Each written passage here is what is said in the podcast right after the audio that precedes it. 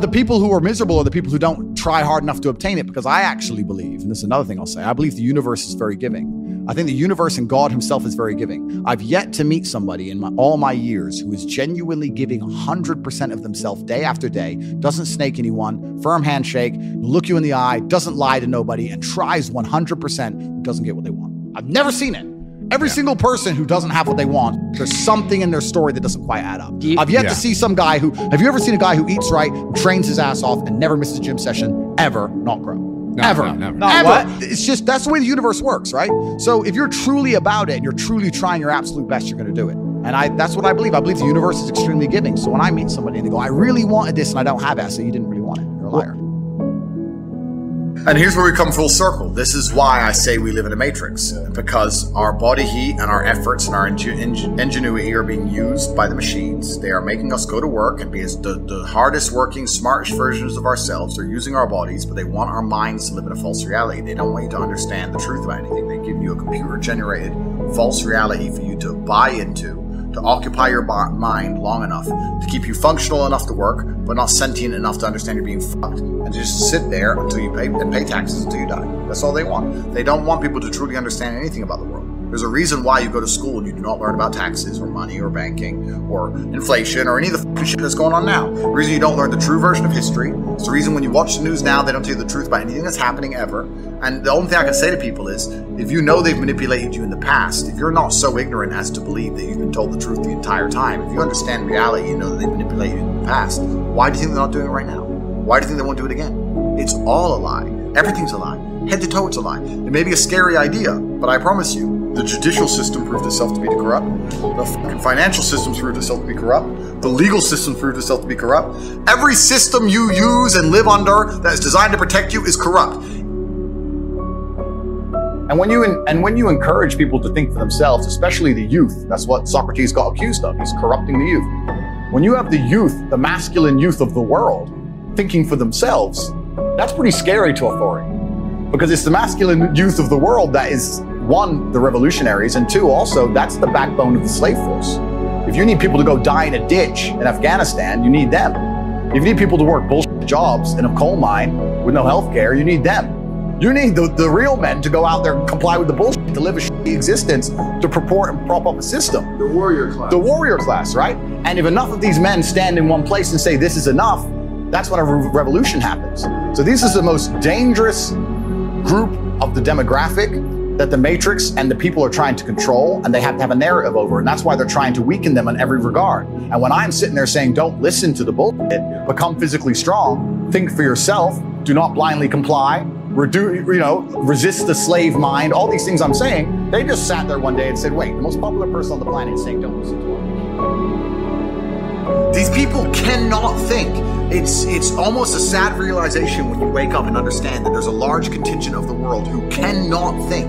And when I say that, I don't mean that in some kind of, you know, semi sarcastic or I mean that literally. There are people who have a strong emotional re- reaction to subjects they completely don't understand. There are people out there who will stand up and say, I hate Andrew Tate. Why? I hate him. He needs to go to jail. Like, okay, why? I hate him. Why?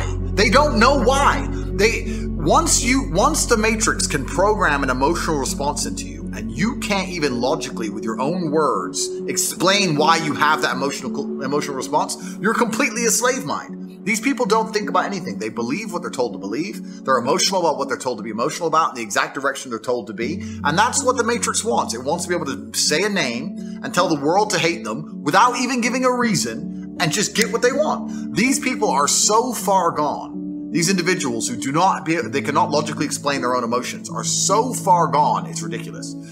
As, as an adult, what you need to do is, is seriously analyze every strongly held belief you currently have and work out where it came from. Is it personal experience? Is it from somebody who I care about and who I trust? Is it from what the news has said? Why do I believe this so much? Why do I have an emotional response to this? Where did it come from? People don't do that. They just sit there, watch the news, watch social media. I'm supposed to hate this guy, so I now hate this guy. So I know exactly what you're talking about, Zuby, because you're right. These people cannot think. They cannot even give a reason. There's a guy on TikTok who walks around and says, Have you heard of Andrew Tate? Around college campuses. And people go, Yeah. And he goes, Do you like him? And they go, No. Why? He's a misogynist. What's misogynist mean? And then they can answer. They don't know what it, they don't even know what it means. Like it's it's it's almost sad. But then you live through the last three years and you realize that yeah, people can't think. There's a large contingent of the world that truly cannot think. It's scary.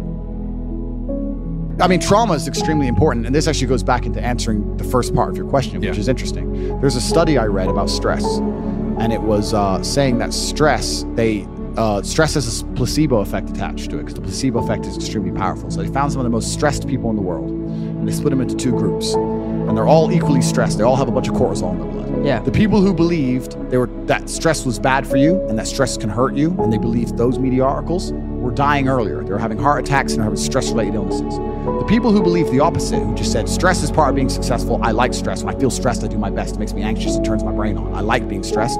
Lived longer than average. Yeah. The point is, the same drug, how you look at it and how your body anticipates it, how you feel about it, affects the real-world results. Which goes back into what you were saying earlier about Yeah. the jealousy. You're saying people look on social media and they get jealous and it demotivates them. That's because that's because they decide to be demotivated.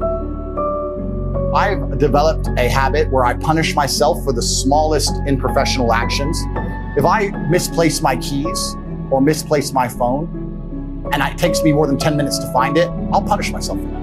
Regardless, whether it's, I don't spend money this week, or I don't go here, or I'm canceling that, or I'm going to defer buying something I want buy. I punish myself religiously so that next time I put my phone down, I know where I put my phone. Next time I put it down, I know where I put it all the time. When I put it down, I know where my phone is. So when I'm around people like, hey, I lost my keys, or hey, bro, I forgot. When I'm around sloppy people, I don't like it. I like people who have their lives in order. When I when I detect sloppiness, I don't really want them too close because gaps are where peop things sneak in. Other things are basic OPSEC, really basic OPSEC. I like that if I'm around my friends, if I'm ever sitting with my back to a room, this is an enclosed environment, but in a normal restaurant, I never sit with my back to the room. If I have to do it, I like that my, fr- I never do it, but if I have to do it, the people I roll with, they'll literally give me a nod. We'll sit down at dinner and I have to sit here, they'll go, and they'll pay extra attention for me because I can't see behind me. I like that level of professionalism. I like that.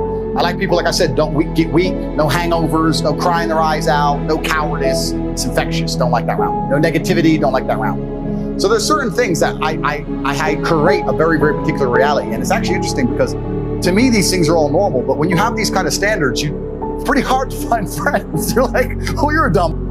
You're a pussy. You're like, and you don't, you don't talk to that many people. But if you get a crew together that act that way, it's amazing how, not to get all airy fairy, but it's almost an intangible. When you have six men in one place who are perspicacious, who are paying attention, who do have their things right, who don't lose things, who do do, it, the whole room can smell it. When me and my crew walk in a room, even if it's it's almost like an energy.